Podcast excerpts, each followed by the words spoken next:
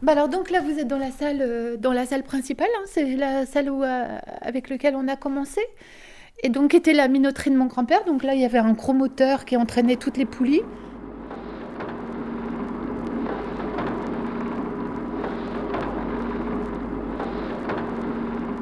Et puis euh, tout ça, ça c'était le nettoyeur à blé, ça c'était les chambres à farine et à son qu'on a gardées. Euh, voilà, une fois que le blé a été transformé, euh, ça tombe en, farine ici et, en son là-bas.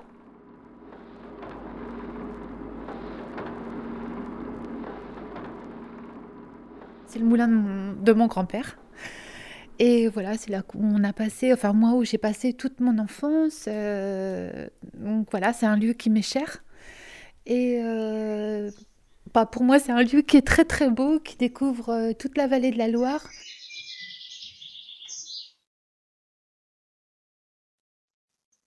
Alors d'abord, ça a été un moulin, donc dans la tour.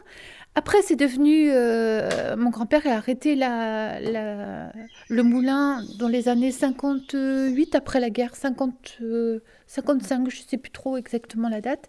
Et donc, il a construit ce qu'on appelle une minoterie. Ça fonctionne avec un moteur parce que, contrairement à ce qu'on pourrait penser, ce moulin ne prenait pas, il n'avait pas la réputation de prendre bien les vents.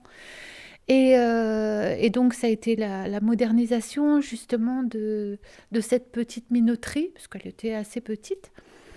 Et, voilà. Ça a été une minoterie jusqu'en 76, euh, jusqu'à la date de sa mort, parce que trois jours avant de, partir, euh, il était encore dans son moulin.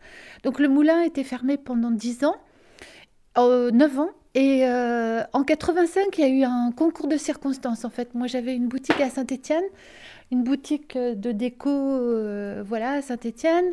Et puis, bah, mon frère avait un projet de repartir à l'école pour. Enfin voilà, il était donc agriculteur à côté, avec des vaches à lait. Enfin, tout ça, c'était pas facile. En fait, à Saint-Étienne aussi, il y avait, il y avait le projet Atlantis à ce moment-là qui faisait très peur.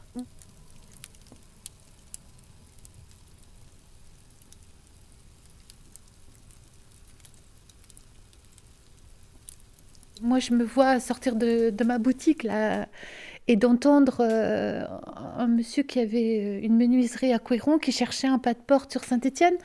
Et ça s'est fait en trois jours.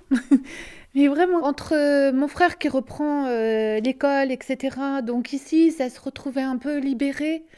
parce que c'était hors de question d'avoir enfin voilà les vaches qui passaient dans la cour etc bah voilà c'était notre quotidien donc euh, voilà, je savais pas du tout comment prendre le truc et tout d'un coup sur les pages jaunes je vois euh, cuisine, pof, euh, Matinox, enfin ouais, je vous raconte en- comment ça s'est passé. Et je me souviens, il faisait hyper froid et lundi soir il arrive, il me dit bah attendez avant d'imaginer une crêperie, il faudrait peut-être qu'on voit le projet dans son ensemble. Donc c'est vrai qu'il a été quelqu'un qui m'a beaucoup épaulée.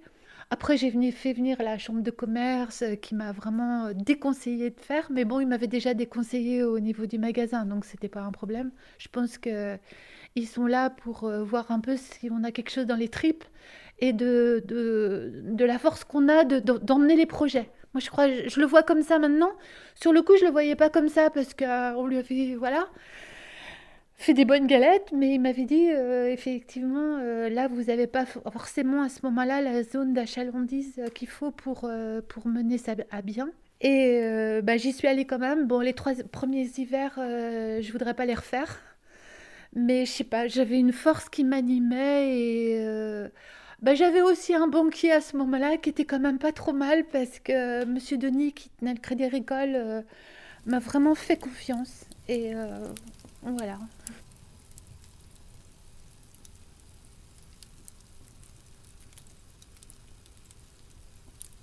Ça a été toujours évolutif en fait. Moi j'ai voilà j'ai écouté mon comptable hein, les premiers le premier été qui me disait euh, vous achetez le moins cher possible vous voilà je l'ai écouté et je me suis vite rendu compte que c'était pas ça que j'avais envie de faire ici. Et là depuis pas mal d'années je me rapproche des, petits producteurs. Je, veux faire autre chose ici. J'ai eu la chance de rencontrer mon- une fille là qui est producteur de chèvres. Donc, enfin, tout ça, c'est par réseau. Et quand on entre dans, dans un réseau, enfin, ouais, quand on entre là-dedans, euh, ça ouvre plein de portes. euh, c'est, la curiosité, c'est l'envie de donner des bonnes choses aux gens, c'est je veux de l'authenticité, je veux, je veux voir les gens travailler. Voilà, les producteurs de légumes à côté de chez moi, là, ce Nicolas Châtelier, bon, bah, c'est vrai qu'il habite à 2 km. Je, vais récupérer mon cajot de, de salade. C'est enfin, quand même euh, beaucoup de chance, quoi. De, voilà.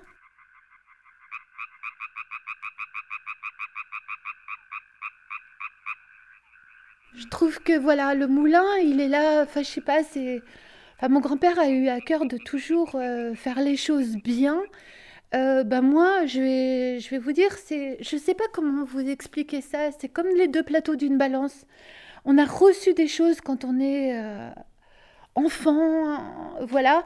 Et, plus on, on, rentre dans la vie, plus les valeurs qu'on a reçues reviennent en mémoire. et moi, pour avoir été nourrie très simplement, je pense que l'alimentation, c'est extrêmement important. Euh, et, voilà, on n'a pas été trop touché par tout ce qui est les maladies, etc. Bon, moi, j'y pense quand même. Et euh, voilà, la nourriture, je trouve ça hyper important. Et,